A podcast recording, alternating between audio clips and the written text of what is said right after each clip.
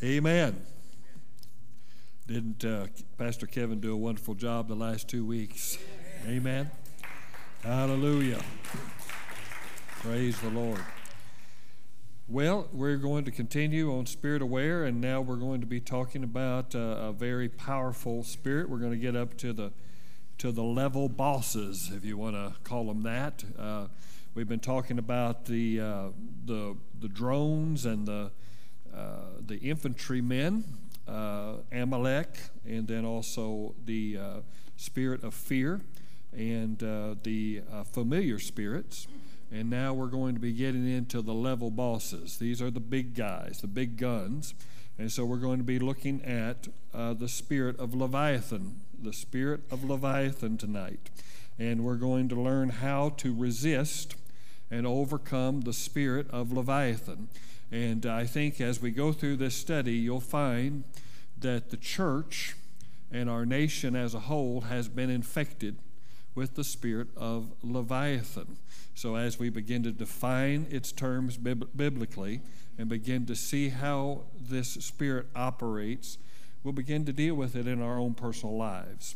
Because Leviathan, God warns you that you don't mess with Leviathan. He says, if you put a hand to him, he said, you will remember the day and you will never do it again. That is how dangerous this spirit is. And this spirit can only be taken, as all spirits, can only be taken care of through the Lord Jesus Christ.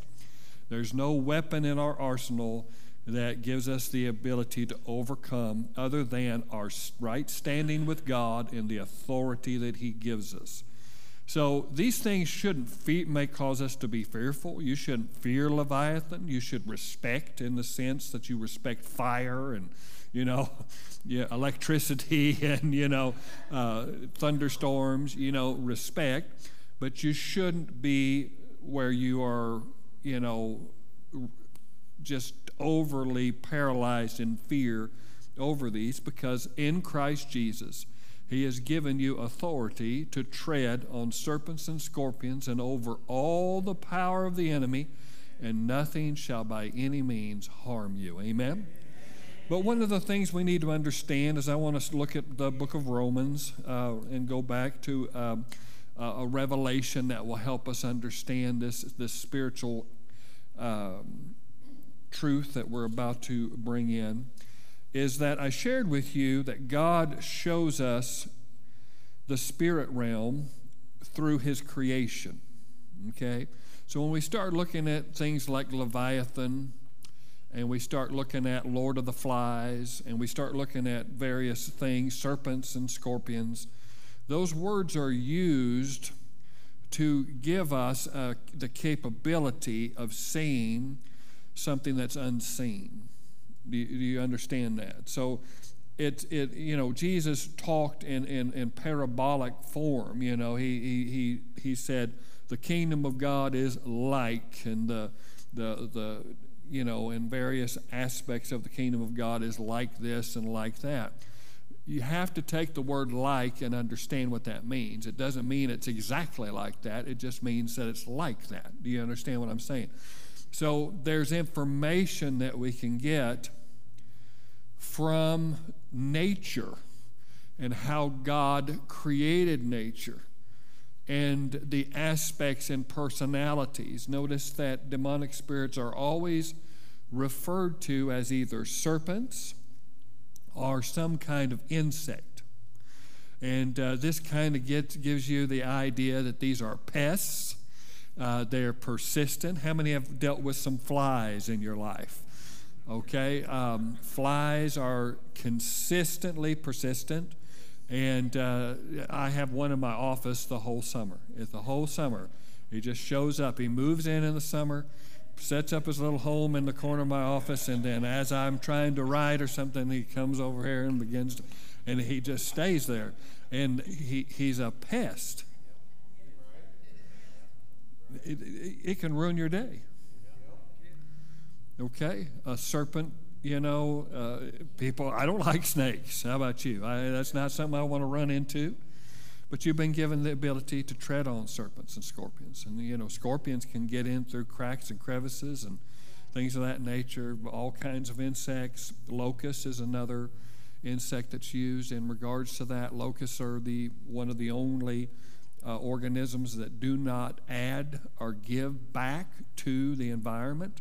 They just simply take. So that's a type of a demonic spirit. A demonic spirit only takes, and never gives. No matter what it promises you, it will never deliver. Hello. So look at uh, what Romans chapter 1 in verse number 20. Uh, let's see, I believe it's verse number 20. It says, For his invisible attributes, namely his eternal power and divine nature, have been clearly perceived ever since the creation of the world in the things that have been made.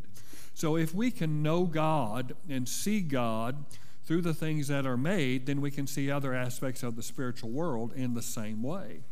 So he likens us to trees. So I can look at a tree and I can learn about my spiritual life and how I'm to grow. You know, I've got to have root system. You know, I'm, I have seasons you know, I'm not an evergreen per se. I have seasons. Sometimes I lose my leaves. Sometimes, you know, sometimes I bear fruit. I bear much fruit. Sometimes I bear just a little bit of fruit, but I'm always bearing fruit. Come on. So he, he shows that. So we learn certain spiritual truths by looking at nature. And when we come into speaking about Leviathan, Leviathan is a sea serpent. It's a, it's, it's, it's, um, it's actually a uh, a, basically a form of chaos. Okay, it's a form of chaos. Uh, Leviathan kind of comes from Tiamat in the Assyrian uh, belief.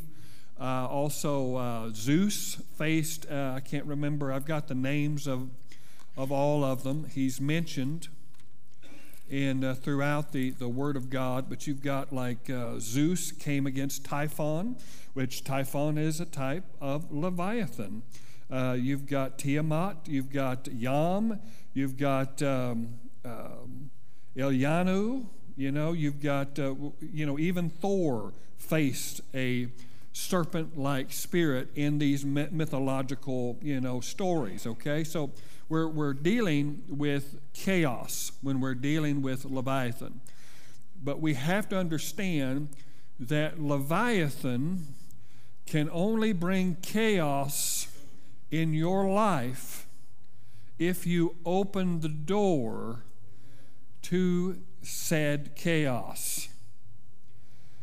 But you have to understand what that door is. Okay, so that's what we're going to, you know, listen, if, if you can, if, if I knew that the enemy was going to come through that door, we've got three areas, maybe four five areas that can, uh, enemy can come in here. If I knew and had, had secret information that they were going to come through this east entrance over here, I would put all my emphasis to shut that door. Would you not do that? I'd do all my, I wouldn't be worrying about this door and I wouldn't be worrying about this door. I'd just say, we got to stop this door. Well, that's what this does. Be sober, be vigilant, because your adversary, the devil, walketh about as a roaring lion, seeking whom he may devour. Whom resist steadfast in your faith, is what the Greek says. And so we have to we have to stand against these things. But you know, uh, as we study this, we need to understand that you don't need to look any further than your Bible to understand demonic spirits. You don't need these New Age books and uh, you know and, and other you know things. It's it's interesting, but you know the Lord would tell me. He said, "Listen, you go to my word." He says, "If you want to know how demons work, study Israel's enemies. That's why they're there." Okay. Now the Lord reminded me before I got up here about uh, Balaam. How many remember Balaam in the Bible? Numbers 22, Numbers 23, Numbers 24 the story of Balak, who was uh, the Moabite king, who began to see Israel spread out just like the sand of the sea, got fearful because he knew what, he, what they were capable of doing and that they had overtaken the Egyptians and crossed the Red Sea. He was quaking in his books, uh, boots, not his books. He's quaking in his boots And so he calls for, you know, a, a shaman, okay? Now, the amazing thing about, about Balaam that you've got to understand is Balaam is a type and shadow of the New Age Christianity that is being propounded today. Because Balaam talked to Yahweh. Let me say that again. Balaam talked to Yahweh. Every time he refers to the Lord, it is capitalized in your Bible. And when Lord is capitalized, that's the tetragrammaton. That's Yahweh Vahe. That is the name of God. The name of God that caused every scribe to have to wash every time he wrote it. Okay? He talked to Yahweh, but he was also entertained other gods. And that's the kind of the spiritism that's in our world today. Is that we're okay. Jesus is just all right with me. But I also like to do my yoga, and I also like to do, you know, my meditation and things of that nature. Uh, you know, I used to get so excited as a Christian because, you know, the kingdom of God is the most elaborate and most beautiful kingdom that there is, but its representation in the earth realm is very plain. Come on, let's just be honest. It's very plain. Okay? So you don't have all the glitz and the glamour. So anytime you hear of a star or a musician that has made a decision for Christ, you get pretty excited about it. I, I used to. I don't anymore. I don't anymore because I, I, just, you know, but, but I used to get excited about it. And so I was excited when U2 began to rise into prominence and Bono, you know, he was very, very vocal about his belief and, and things of that nature. Prince, I may remember Prince. Purple Rain, there's churches that have used that for, as a praise and worship song. I'm sorry. Prince, let me tell you that, and I'm going to make my R&B people very mad. But Prince is a Balaam.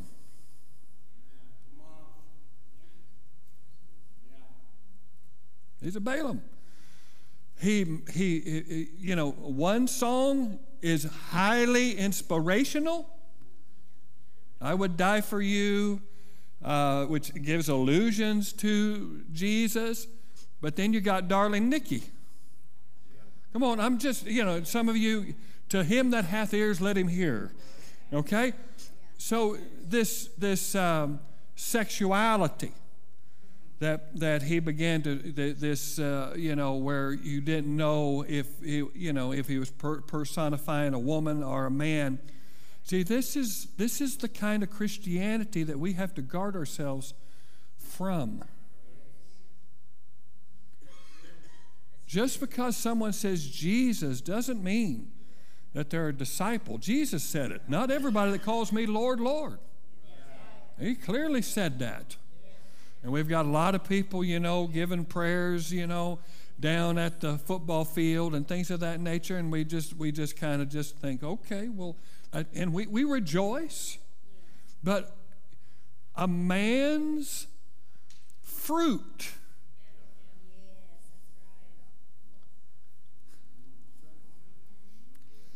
is how we judge.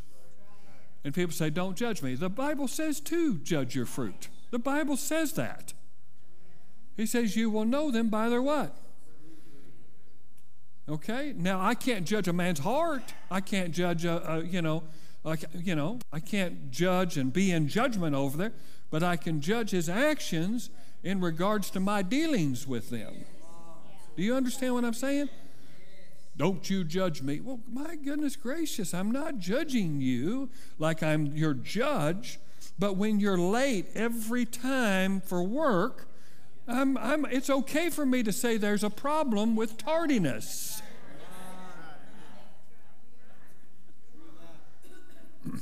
okay? It's, it's all right, you know.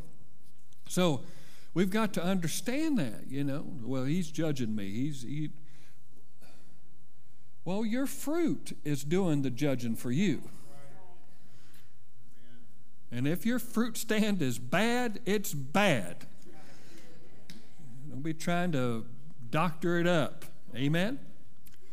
But when we think of Balaam, and this is important for you to understand, there's a mixture of Christianity and witchcraft that is in the world today. Uh, people that profess Christ but yet give Illuminati hand signs, uh, you know, do satanic hand signs, things of that nature. Even people that, that we trust. Now, I, I, oh, Lord, why do you why do you do this to me? Anyway, I'm trying to be a, obedient to the Lord. But even the politicians that we look to save our country are a part of secret societies. And we should never put our trust in any man anyway. We put our trust in the Lord. Amen? And if they so happen to go with biblical ideas and, and the will of God, then praise God. But if not, I ain't going to lose my lunch over it or lose any sleep over it. I'm going to continue to pursue the, the passion of Jesus Christ and be a disciple. Amen? But we got to watch out for the Balaams of the world. Now, see, Balaam is a character that is talked all throughout the Bible. The prophets talked about Balaam and the sin of Balaam. And in the New Testament, Balaam is referred to in Jude and in Peter. And this is important for you to understand is that this is the spirit of compromise. This is the spirit in which teaching people to commit sexual immorality and idolatry and calling it grace and giving a giving license to you know this kind of behavior this is not good amen this is not good but when we see balaam balaam is talking to yahweh it clearly says the Lord talked to him. Capital L O R D. Yahweh talks to Balaam. Well, you know, God talks to everybody if they'll listen. Even people that aren't pursuing Him, He'll talk to them. Okay? But that doesn't mean they're a prophet of God. That doesn't mean that they are sold out to the Lord. That doesn't mean that you should take their word and believe their message. As many as are led by the Spirit of God, they are the sons of God. Amen?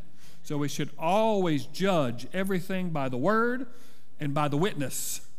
The Word and the witness. Amen?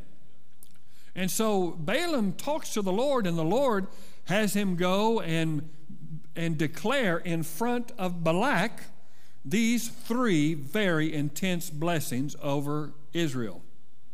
And they get more intense every time. There's three of them, and they get more intense every time. Even prophesying the demise of the Moabites. That's pretty bold. God prophesies through you the demise of the Moabites, and you're before the Moabite king. That's pretty bold. That's the way God works. Amen? And, uh, but then we go to chapter 25 where Balak and, and Balaam separate, you know, they separate, uh, and it seems like Balaam is okay because nothing transpired.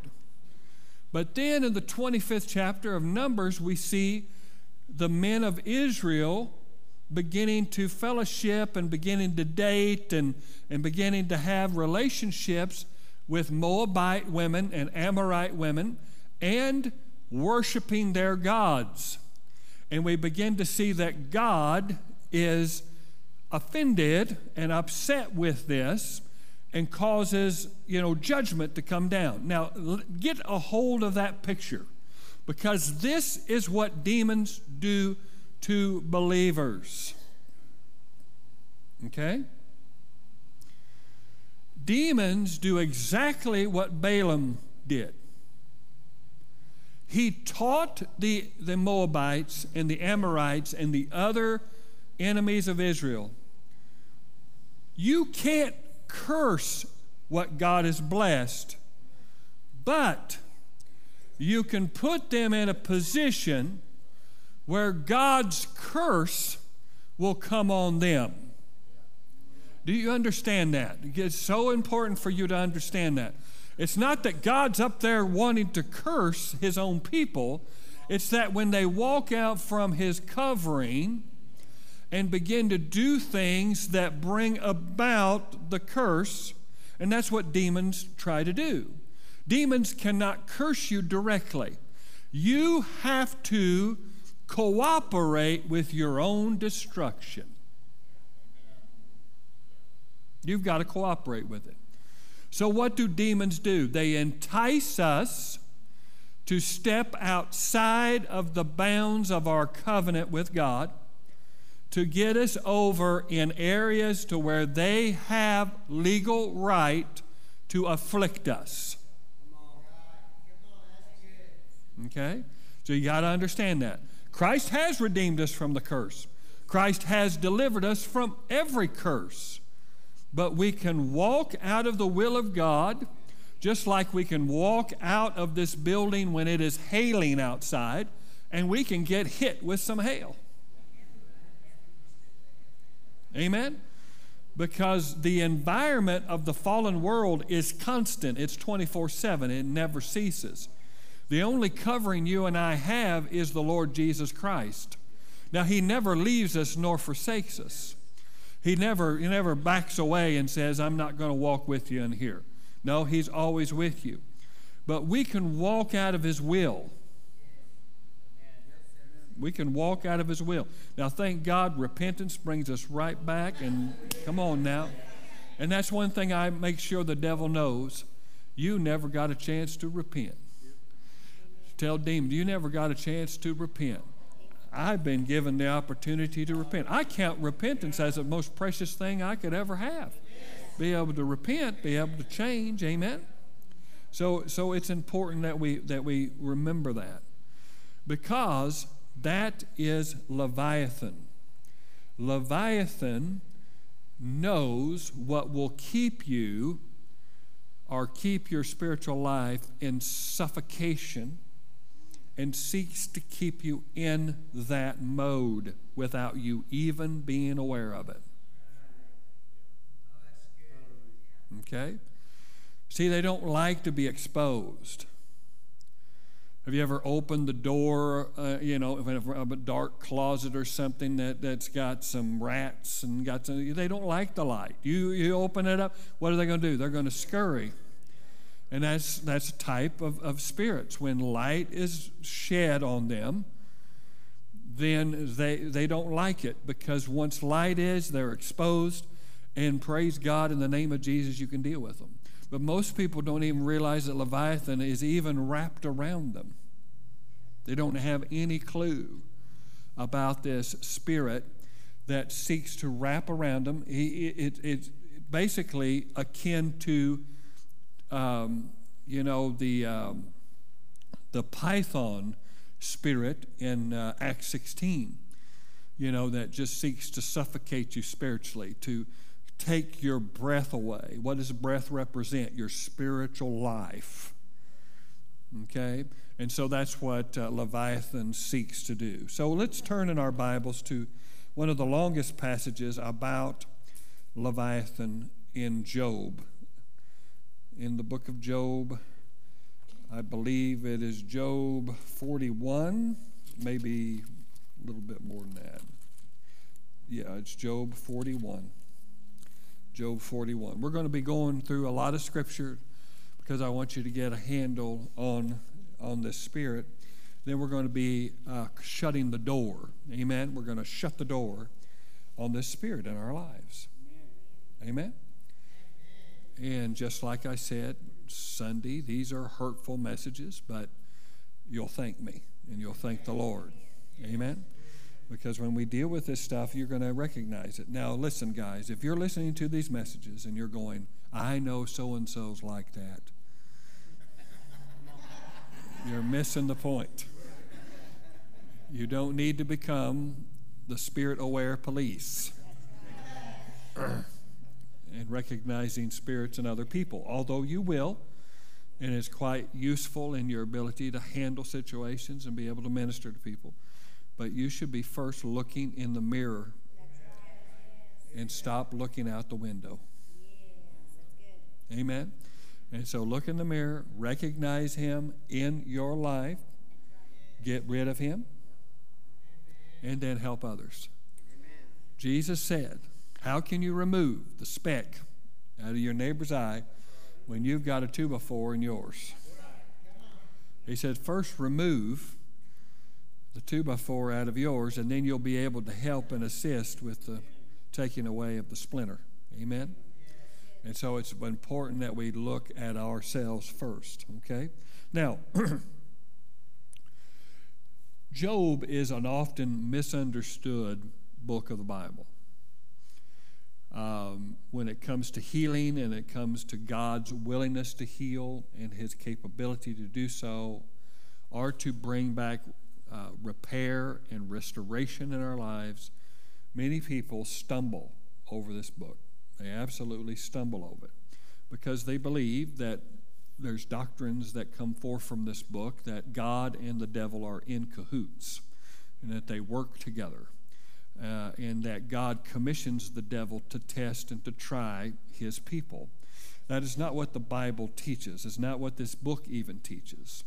What it teaches is this, and I'll give you an overview, and we may cover it a little bit more, you know, in, in next few lessons. It's not the emphasis of my time here tonight, but Job gets afflicted by the devil. The devil is the one that brought everything to him, and he gets afflicted by the devil, and uh, he loses his family, he loses his uh, all of his uh, well-being, he loses his health, you know, for a period of time. Uh, some say expositors will tell you this is a nine-month to a year period of time.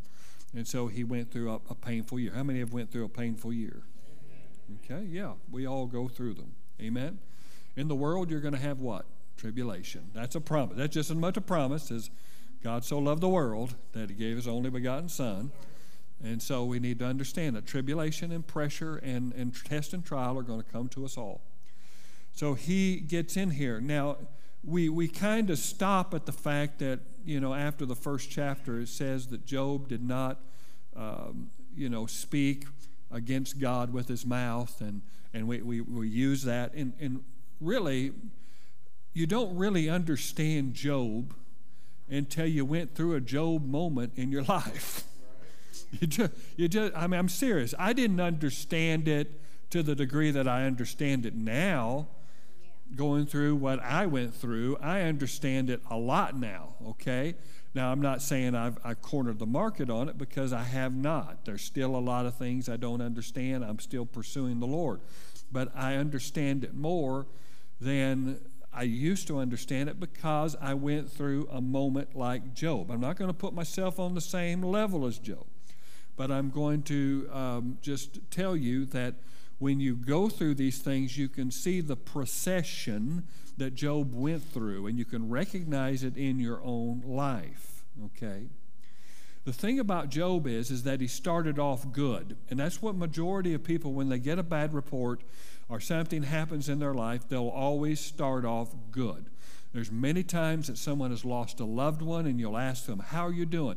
I'm doing okay. I really am. The Lord's grace is upon me. But then later on in the process, you begin to see some hiccups. How many know what I'm talking about? It's like when a person gets a doctor's report that is not very good. And, uh, and so initially, when the report, you call them or you visit with them and you say, How are you doing, my brother? Are you doing all right?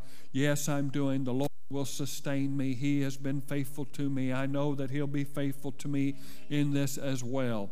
And so they start off really well. And then the, the, the grind, the grind of, of, of going through the process from belief to manifestation, you know, they, they begin to go through seasons of doubt,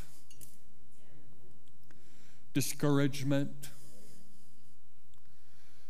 frustration, pain, suffering.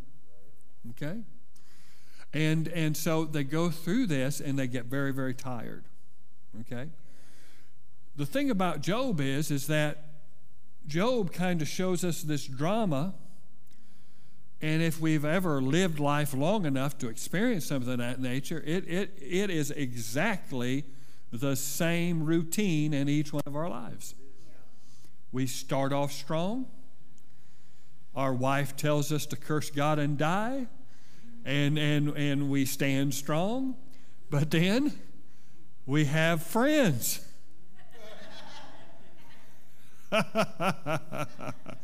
that come and sit down with us. And instead of being in the mirror, they're in the window. And everyone thinks they know what's wrong with you without even knowing anything. Well, this must be the case. Because, listen, Job, you're a good man. You must have done something wrong. And so he begins to go through this grind. Now, here is the crux. And this is the main doorway that Leviathan slithers, slithers through. When you go through trial and pain, and you're going through this grind of, of recuperation, you get a good report one week, you get a bad one the next. You get a good report, you go a month and you feel great. You go two weeks and you feel horrible. You go through all these things.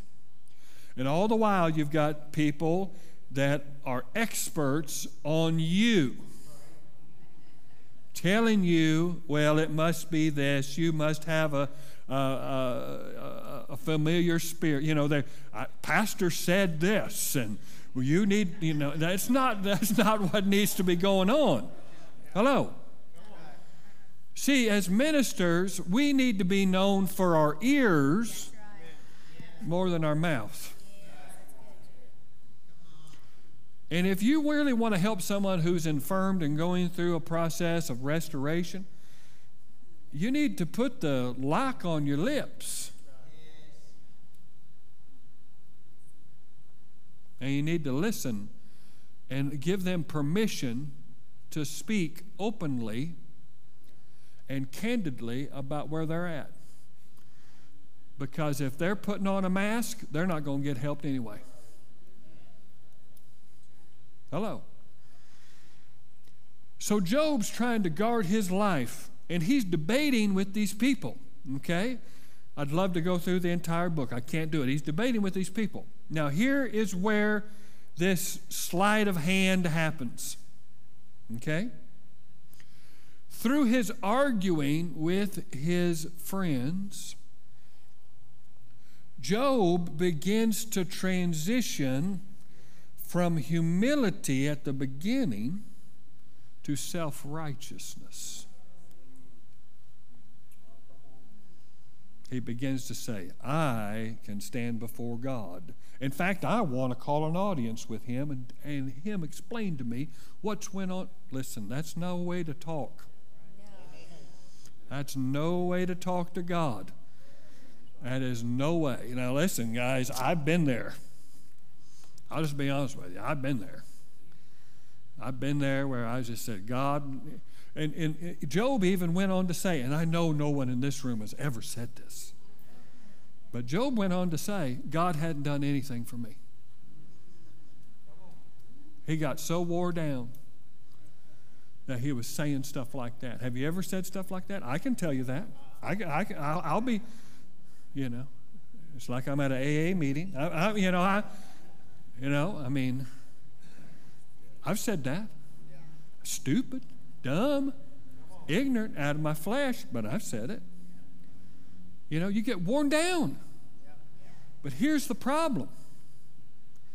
Now you're out of the realm where God can heal you.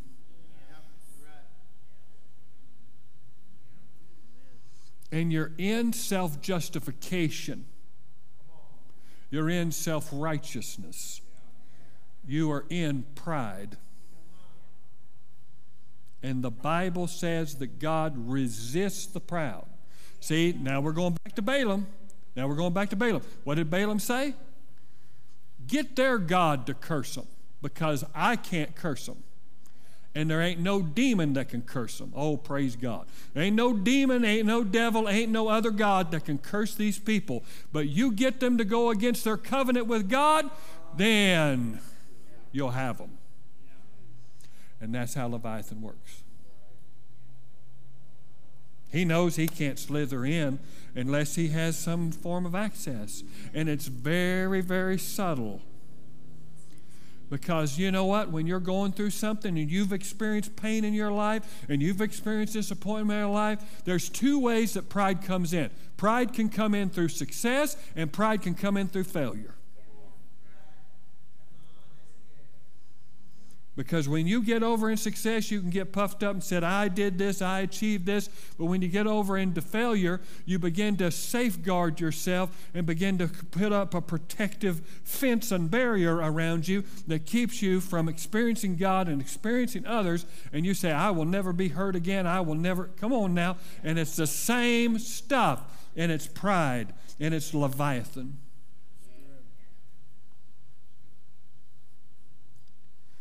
See, it's important that you see the subtlety of the enemy.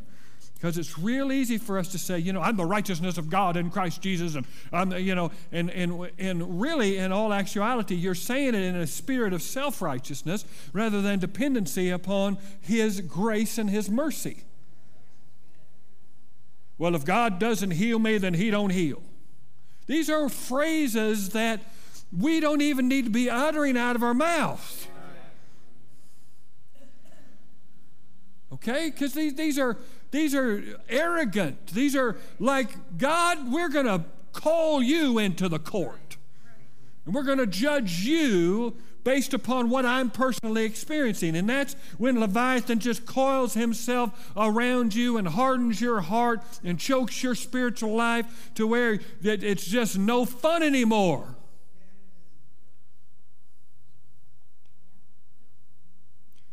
And you slip away and go to heaven. And, you know, I don't want to go to heaven saying, God, I'm so sorry.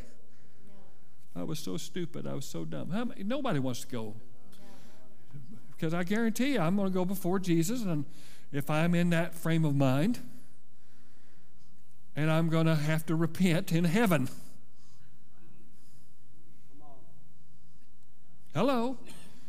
Repentance don't just stop when we leave here there's going to be stuff I will apologize for. Come on. You see His majesty and His glory, you fall down at His feet, and you thinking all the stupid things you said about His character and about His nature and claiming that He is unfaithful. Job got into this. And in fact, Job is delivered when he repents of his pride. Because his self righteous stance caused him also to look at his friends and be bitter towards them. And it says that God turned the captivity of Job when he prayed for what? His friends. That is a place of humility, my friends. Amen. So that's a little primer on Job, okay? So it's not about is God good or is he bad? That is not the purpose of Job. God is good. The devil is bad. Job opened the door.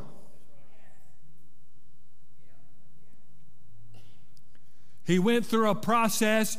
God was with him the whole time. And you've got to understand also when you read the book of Job that Job did not have the revelations that you and I have.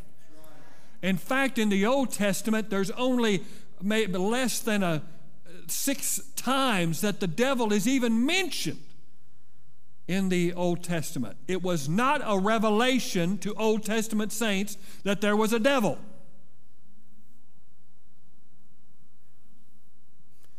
Jesus' ministry exposed the hidden secret world of the enemy. No other ministry did that. Prophets would see certain things, like Zechariah saw Satan standing in a vision that he had. Satan caused David to count and number Israel, but that's from God's perspective. David didn't know that was going on. You understand that? So when he says, The Lord giveth and the Lord taketh away, blessed be the name of the Lord, that's not an accurate, truly statement, true statement, because God did not take his stuff away. But to him, because he doesn't understand that there's an adversary, he just thought it all came from God. And that's the reason why it says a, uh, a storm or a wind that came from God. Do You understand that? See, everything in the Bible is inspired and accurate, but not everything that's said is true. What Job said about God is not true. In fact, God got on to him. So much so that Job said, I'll put my hand over my mouth and I will no longer utter anything. Hello? And Job repented. See, we don't want to talk about that. Well, I'm just like old Job. You know, I'm just going through a Job season in my life. Really? Like it's some kind of high level of piety to be like Job. That's not the teaching of the book. The teaching of the book is repent of pride, self righteousness, self justification. Are you with me? Hallelujah. Okay. So, in God's answer to Job, calling him down and saying, I got some questions for you, big guy. You know, sometimes you feel like that. Amen? Sometimes you feel like that. Wrong, wrong, but sometimes you feel like that. God, I want an audience with you. I want to put you on the witness stand. I want to cross examine you on this experience that I'm going through. Because this is hardcore what I'm going through, and I got to know if you're in this or if, come on, we've all been there. All been there. Well, you know, we know that he began to say, Who are you? And he began to say, Did you, were, you know, tell me how this is made, and tell me how this was done, and tell me how that. And Job just can't.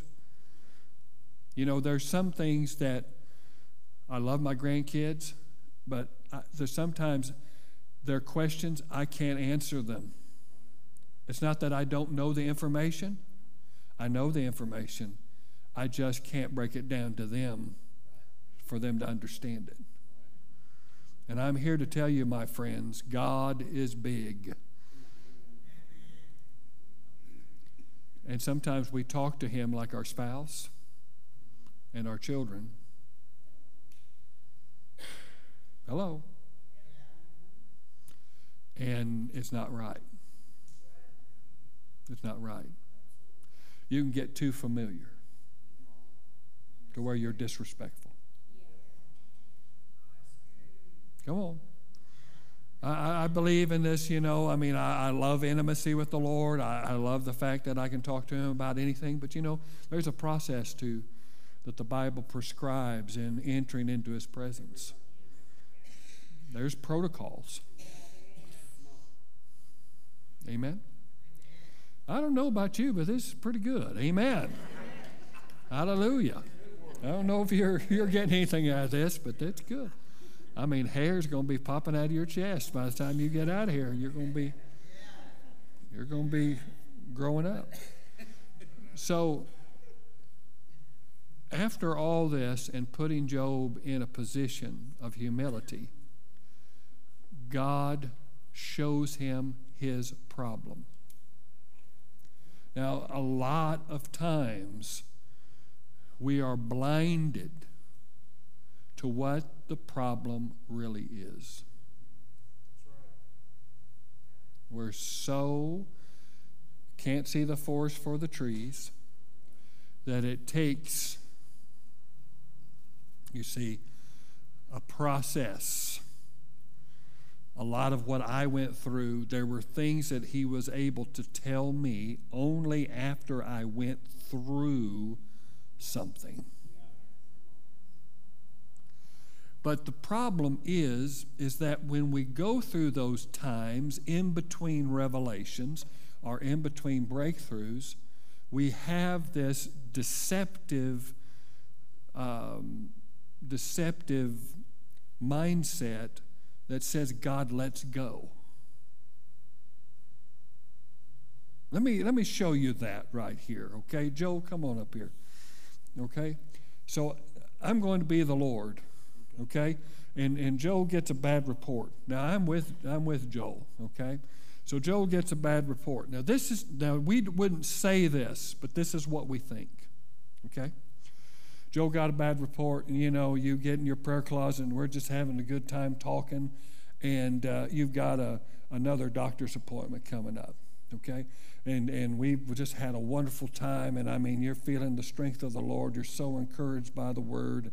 You've just had some wonderful times. And, and then this, this, is, this is kind of what we think. Okay, go to your appointment now.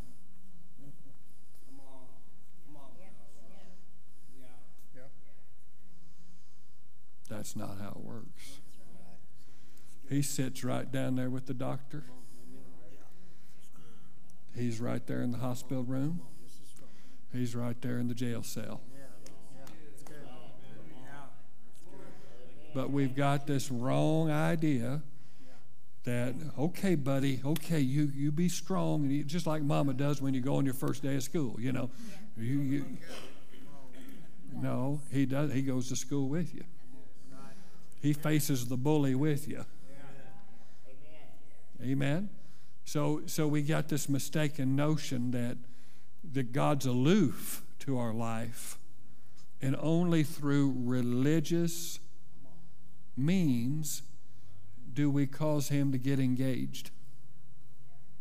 And that is entirely false. And the devil said, Well, you didn't tithe this week. Come on, I'm serious. He'll use any. The devil plays dirty. You didn't tithe this week. You didn't read your Bible very much. I know you told everybody you was going to read an hour a day, and you ain't even read five minutes this week. And you think that God's not going to the doctor's office with you based on five minutes of Bible reading. It's deception. It's absolute deception. And you need to get free of it. Amen? But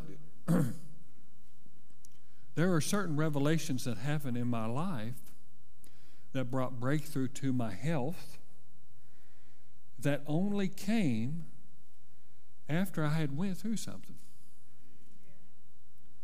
It's almost as if God was breaking open hardened areas of my life, things that I really couldn't see roots that were deep in me that I didn't know were in me. And situations and circumstances, and even the tactics and the onslaught of the enemy would expose them. But see, many times we face those things and we think, God, you're not there because it hurts. I don't know what hurt me worse being in the hospital and hearing the bad report or being exposed to the stinkiness that was on the inside of me. I don't know what was worse. I'd have to say the stinkiness on the inside of me. It's far worse. Because that whole process was to reveal something that was at work in me that I couldn't recognize on my own Did God bring the sickness to expose that? No, not at all. He was trying to lead and guide me in all truth.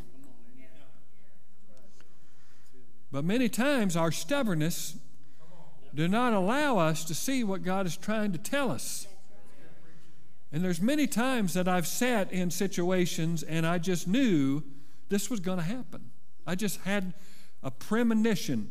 I would get something as I'm sitting there in the hospital room or in the ER or wherever, and I just knew that I should have listened to the. You know, come on, how many know what I'm talking? I just knew that there was uh, that I had missed it somewhere. That God was proactively and preemptively trying to keep me from this situation, but I was too stubborn to listen. I didn't have ears to hear. Amen? God doesn't put sickness and disease on people. He doesn't try to teach us lessons through this situation. Okay? You fall for that, you'll never get healed.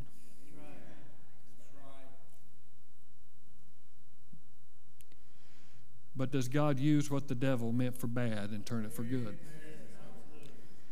Does God use things to highlight certain things that the devil has put within us? Yes, he does. See, he's about, you know, when Jesus cursed the fig tree, it said it dried up from where? The roots. He's all about the root system. And that, that's, that's, that's for you he, people that need healing. Need to realize that you can pick fruit all you want, but when it's only when you get down to the root of the situation. And that's where Leviathan works. He works in the secret place. He hides under the surface. In fact, the word Leviathan, if we studied it, um, mainly what, what they, you know, what most theologians will tell you that it is, they don't, it's a nondescript beast in the fact that it is a sea monster. But uh, it's most likely the uh, Nile crocodile. Okay? So, a Nile crocodile, if you've ever seen a crocodile go after prey, uh, they will just get up to the bank and they'll kind of float, and their eyes will just pop out, and their little nose. I, I, crocodiles don't have the bulbous nose. That's a, that's an alligator, but they, they just kind of creep underneath the surface and they are explosive. I don't know if you've seen the National Geographics, you know, where they just pop right out and they'll grab that prey and they'll just grab it with uh, ferocity and they're just explosive. And that's what Leviathan does. He explodes onto the scene, but he's been under the surface the whole time. And he's waiting for you to get just close enough to where he can grab a hold of you and as we shared with you, the doorway is always this. And it's something we don't like to deal with, it's something we don't like to talk about, but it's pride. When our pride gets in the banks, he explosively comes up out of the water, grabs us, and then they go into what is known as a death roll.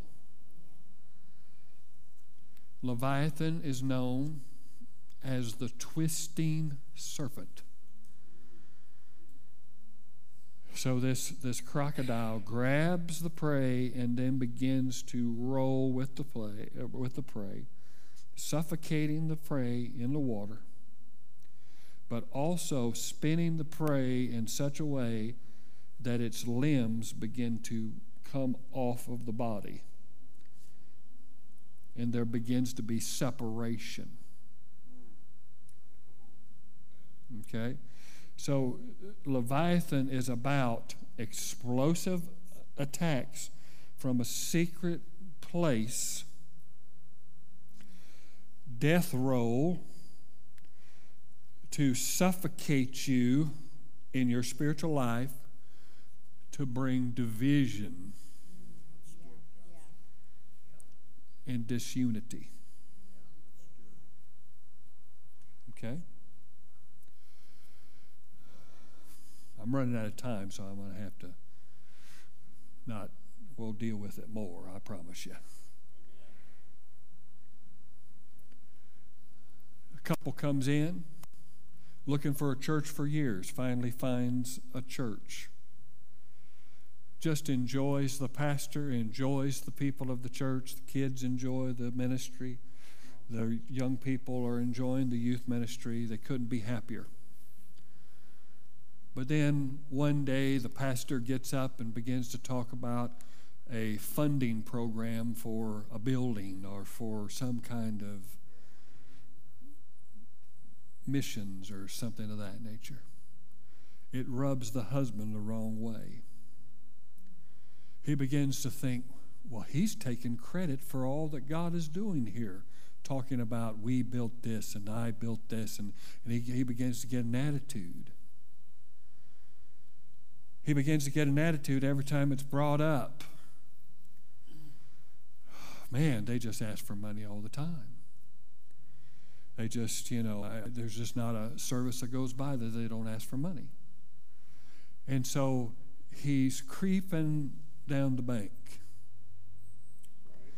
because he's standing in judgment. He's standing in judgment. Okay? All of a sudden, Leviathan pops up explosively in his life, begins to coil around him, and begins to create the death roll that causes him to begin to separate from where God placed him. This happened to Judas. Did you know that? Happened to Judas. Did you know what really set Judas off? Was the woman who came and spilt the box, broke that box. That was the last straw. That Leviathan had rolled him, take a little bit out of the pot, you know, make some plans try to get Jesus to do what he wants to do. But when Jesus got on to him in front of the other disciples and rebuked him for what he believed was wasteful,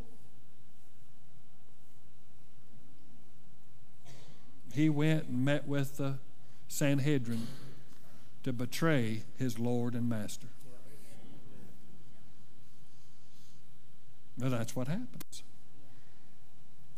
Finally, the couple, he's just so miserable because nobody can do anything right now because he's in a death roll. And when you're in a death roll, everything's wrong. Nobody can say the right thing. Nobody can do the right thing. It doesn't matter what they do. It doesn't matter what they say, it ain't right. So, this critical spirit starts coming on him, and he can't help but spout off with his mouth about what he feels and what is really going on and what he thinks is going on. And so he begins to get so jaded and nasty and bitter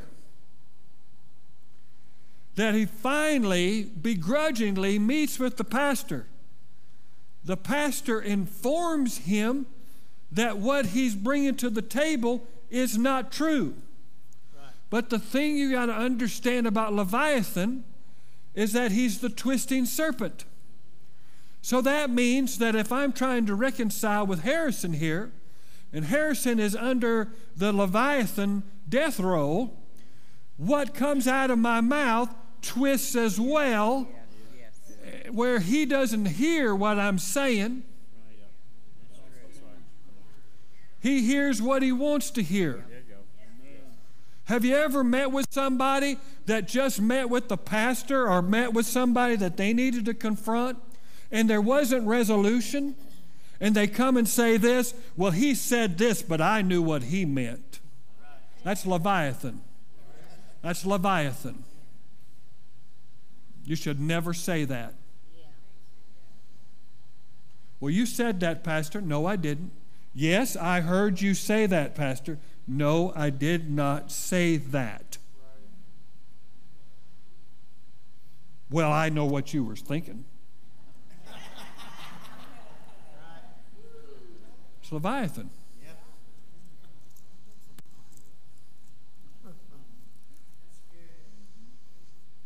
So here, this gentleman moves his family away from the church, dismembers himself from the body,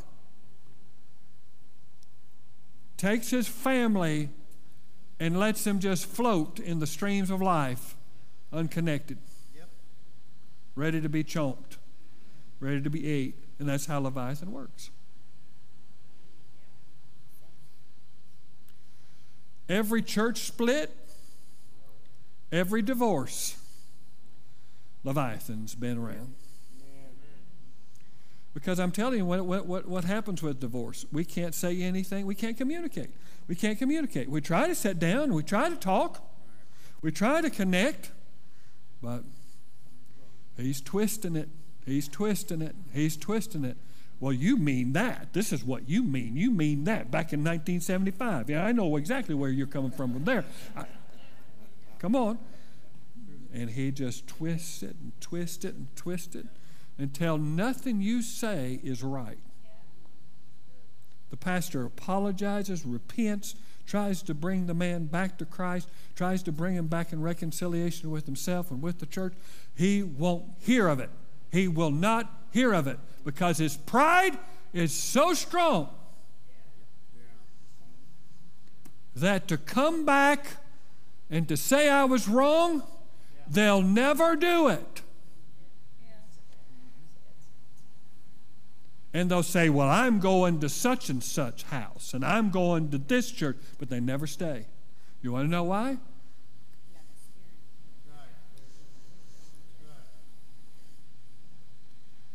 See how subtle he is?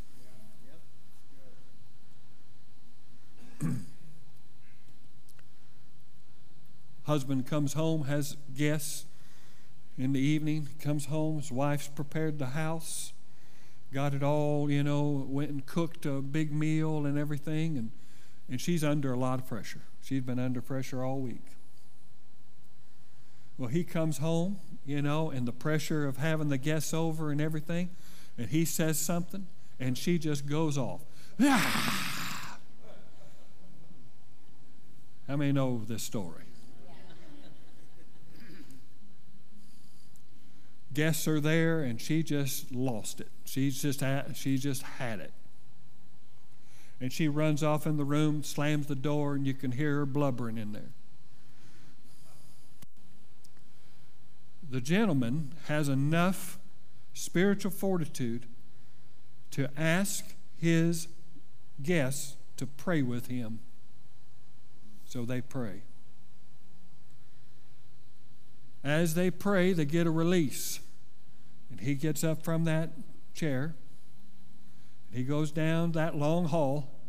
He knocks on that door. He opens up.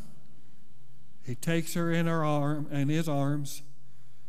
And she and he says, I'm so sorry. Forgive me. I didn't realize that you had. She said, I have had a horrible week, and this just put a lot of pressure on me. But just a minute ago, it lifted off of me, and I am so. That's Leviathan. That's getting rid of Leviathan. What gets rid of Leviathan? Humility. He hates it. He hates it. He can't breathe when God's in the room.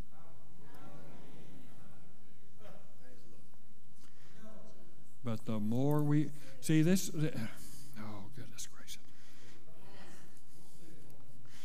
Hallelujah. Okay. So,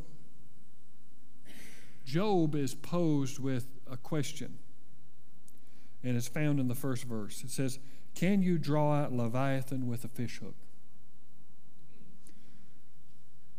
Now, obviously, Job knows who Leviathan is. Okay? Most uh, Bible expositors will tell you that Job was during the time of the patriarchs. He did not have the knowledge you and I had of the new covenant or of what Jesus has done. So he was dealing mainly, I mean, he was doing sacrifices in his backyard. So he didn't understand. There was no tabernacle. There was no Shiloh. There was no, no I mean, so he, has got a, a, a very elementary view of God and his relationship with God. And uh, he says, Can you draw Leviathan with a fishhook or press down his tongue with a cord? Can you put a rope in his nose or pierce his jaws with a hook? So he's basically saying, Can you lure him? Can you catch him like you catch a fish? Absolutely not. No. See, what is he trying to say? That this force that is in his life is bigger than anything he could even imagine. When you're dealing with pride in your life, I know we laugh about it. I know we, you know, we talk about it flippantly. But it is a force that will destroy your life. And it is only through the cross of the Lord Jesus Christ and our humility towards it that frees us from these things. If it wasn't for Jesus, if you knew what Jesus truly delivered you from, you would not complain not one minute in your life. But most Christians don't have an understanding of what's arrayed against them. Okay? He says, Will he make many plea to you? Will he speak to you soft words? Is he going to be your buddy? Is he going to be someone that you're going to call a confidant and someone that's going to give you counsel? Absolutely not. He comes to steal, to kill, and to destroy. Okay? He says, Will he make a covenant with you to take him for your servant forever?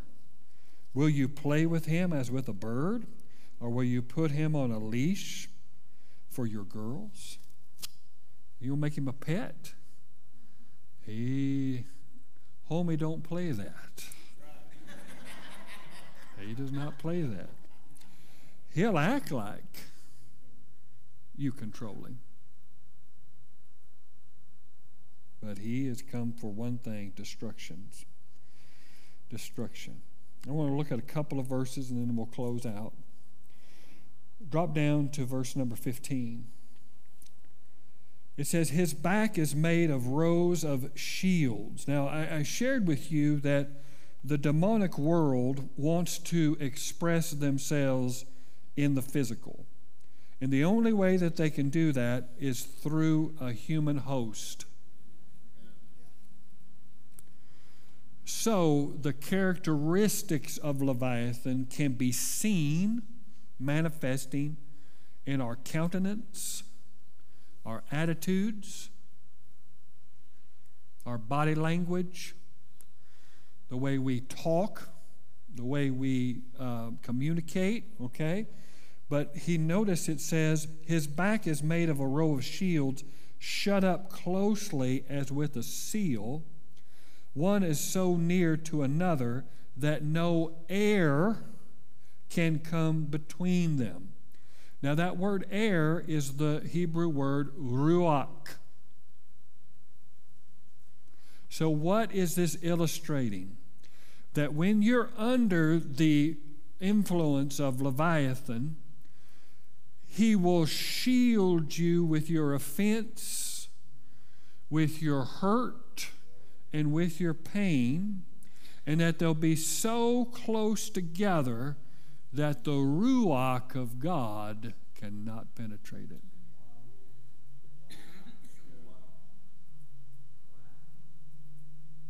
I've seen people like this.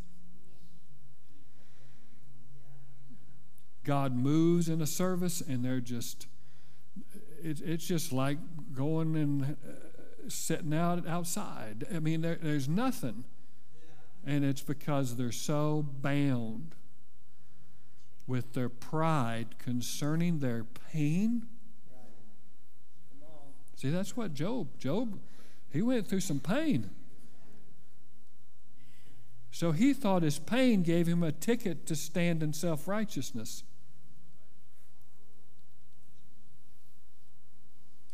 and his spiritual life is stuck because he's got a shield around him. But the Ruach of God, the breath of God, is not coming in and out of his life like it should. You understand what I'm saying? Okay? So he's closed off to the move of God. The move of God doesn't, he isn't moved by it. He's not sensitive to it. You say, man, God really moved it. You don't have, what do you mean? You know, football comes on at 2. I got to go. Come on. Hello. All right.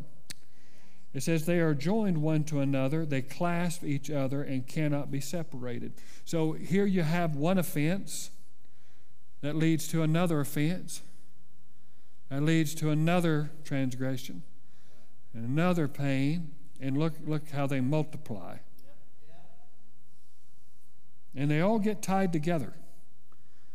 You know, if you're going through a painful time in your life, here is, here is the ruse of the enemy. The ruse of the enemy is that he wants to multiply your pain. He wants to create pain babies.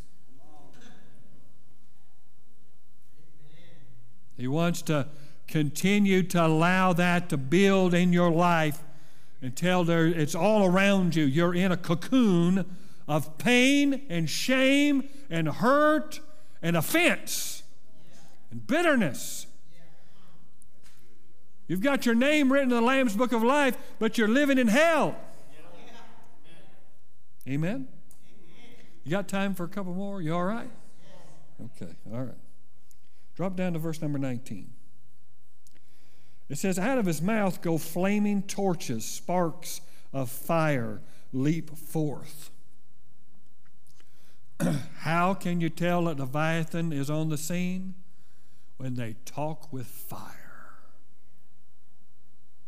What do I mean? Are they talking about the Holy Spirit? No. They're talking about their neighbor. They're talking about their pastor. They're talking about their children. They're talking about their job. They're talking, come on. And it just burns, burns, burns, burns. Nothing's right. Hello. Well, I really love brother so and so. He came down and helped me. Well, I'll tell you something. Hello. They're miserable people. They don't even realize that they're under the sway of this spirit. They think it's just my bold opinion because I'm the know it all. I know everything. I sit on the throne of the earth. Because that's the attitude of Leviathan. I sit on the throne of the earth. I know what Bob's doing. You don't know Bob like I know Bob. Come on. And just spit fire and burn down people's reputation, burn down people's ideas, and burn. Come on. This is wrong. This is wrong. It says, out of his nostrils come forth smoke. How many have had someone blow smoke towards you? Hello. As from boiling pot and burning rushes, his breath kindles coals. They're always kindling strife. Can't be happy about nothing or nobody's success. Hello. Someone gets a brand new car, they aren't impressed. They begin to tell you that, you know, tell others that you must have stole that money or something. Ha- Come on now. I'm serious. I've had it happen.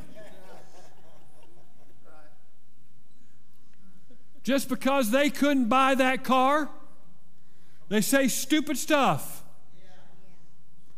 Like, well, I like the roll down windows better because they're more reliable.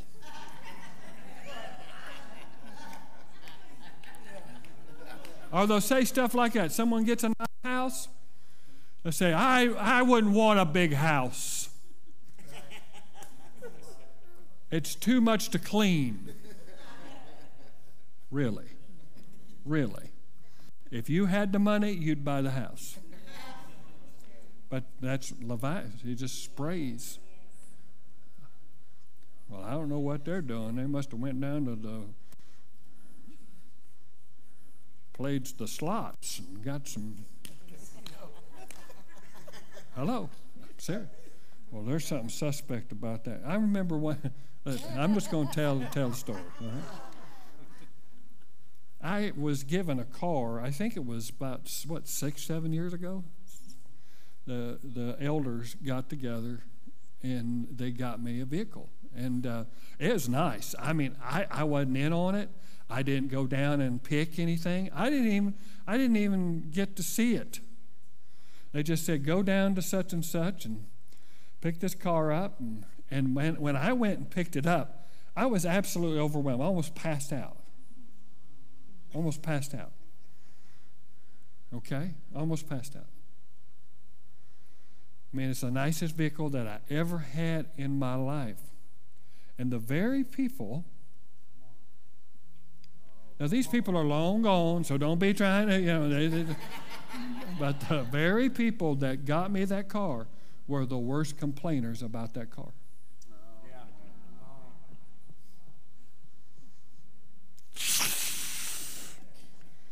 No pastor should be driving a car like that. I'm serious. Eh, come on. Can I get a witness? No pastor should ever have a car like that.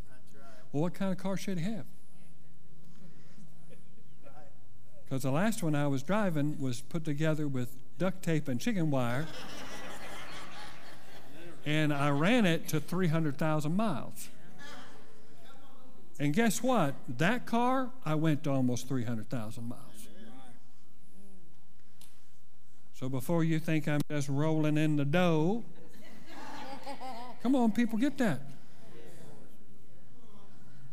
People accuse you of ingratiating yourself, that every offering is for the hot tub fund. Hot tub fund.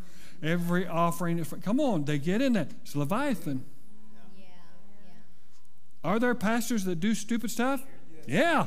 Yes. Are there frauds and con men in the ministry? Absolutely. Absolutely. Hello.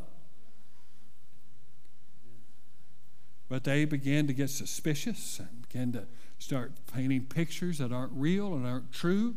They stir up strife. Boiling. It's always boiling. Come on. Oh, this is fun, isn't it? This is fun. Okay, one more, one more, all right? You don't want to go out in the rain, do you? Okay. Maybe two more, amen? Verse 22 In his neck abides strength and terror dances before him. What's he talking about? Stiff necked. A prideful, arrogant person is stiff necked. You try to get them to look at this option, neck can't move. Try to look at this option. No, I want what I want. This is what I want, and I can't see anything else. It's the spirit of Leviathan. Spirit of Leviathan. Okay.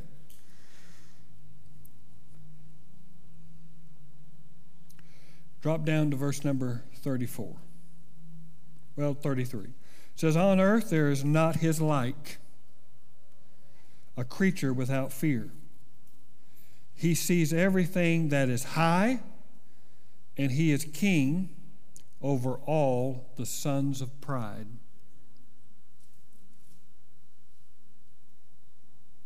Hello. So when pride is evident, which pride is uninvolvement with God. Did you know that? It's uninvolvement with God. It says, I know better than the Word of God about any situation, and I know better about you. Instead of trusting my relationship to Him, I'm going to be Lord over this relationship. And I'm going to control you through my tongue and through my intimidation. And you're going to want to be my friend because I give you money and give you things, but I do it with a hook in it.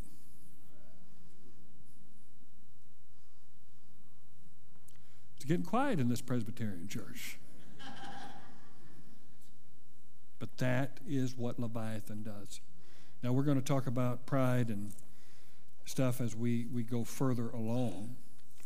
But you need to understand this the harder the battle, the lower you need to go.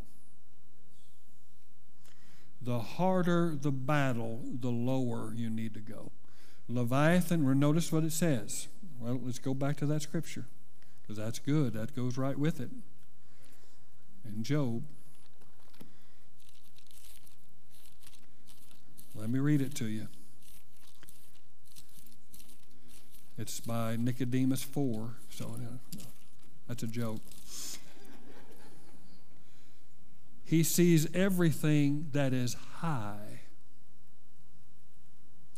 So if you are operating haughtily and in arrogance, he sees you.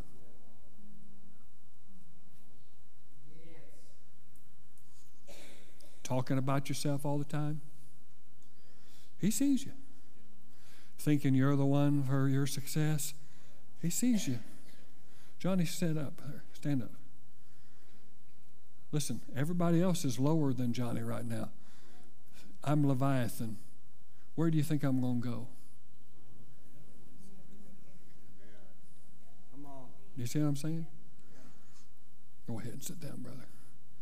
The harder the difficulty, the lower you need to get.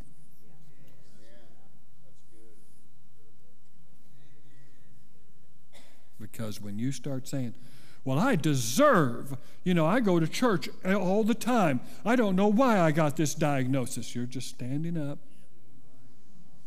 And Leviathan sees everything that's high. What happens when the doctor says something? Uh, Sir, you've got an illness that can never be healed or cured. We're just going to have to treat it and give the best life necessary.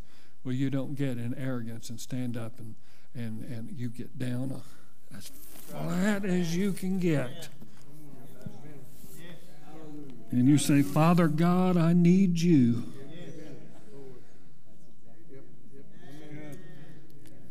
And guess what? Leviathan can't see you.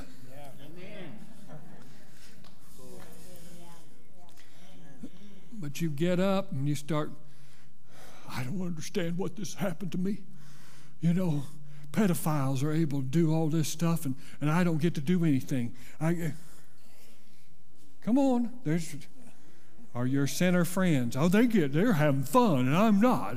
I serve the Lord. He sees you. He sees you. And he's just gonna wrap around you and suffocate you, take you down. Why so and so get the opportunity and I don't I deserve the opportunity as well. I, I deserve Come on. One of the hardest things I ever had to deal with was submission to, to, to, to my pastor. It was one of the hardest things for me to do, but it was for my good.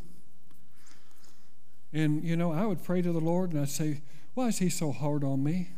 And the Lord says, Because I told him to be. That's as clear as a bell. I, I didn't like it, but I, you know, come on. people can't submit to nobody. No, nothing. They think they were going to experience freedom in your life. You're a fool. You're an absolute fool. Leviathan is the independent spirit. It says, I can do it. I can make it happen. I will be the, the, the architect of my dreams, my desires. Amen? And it's in the church. It's worse in the church than it is in the world. I'll stop there. Take a little sip. This will help you. This will help you. Save you a whole lot of money. Save you a whole lot of time if you listen. Amen. Amen. Hallelujah. Well, I'm excited about this weekend. We are going to have a powerful time this next week. We're going to see the move of God corporately in our Arise revival. Amen? And so I'm looking forward to it. Just come every chance you can get. We got day sessions, we got night sessions, camp meeting style. So that means whatever the Holy Spirit wants to do, we just do it. Amen? And so sometimes they'll preach and sometimes they'll not preach because the Holy Spirit will do want to do something. But you know, we're leaving ourselves open to what He wants. Amen. And we've got some powerful lineup of some good speakers. Uh, Chad Gonzales is going to be with us, a tremendous minister of healing and miracles. Um, in fact, Sid Roth is signing him up to have a show on his uh, It's Supernatural Network. So he, I mean, he, he he's a mover and a shaker.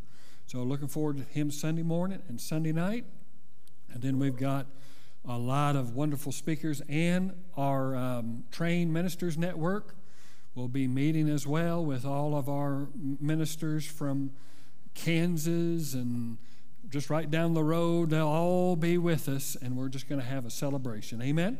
So I encourage you to come and attend and take advantage of it. Amen.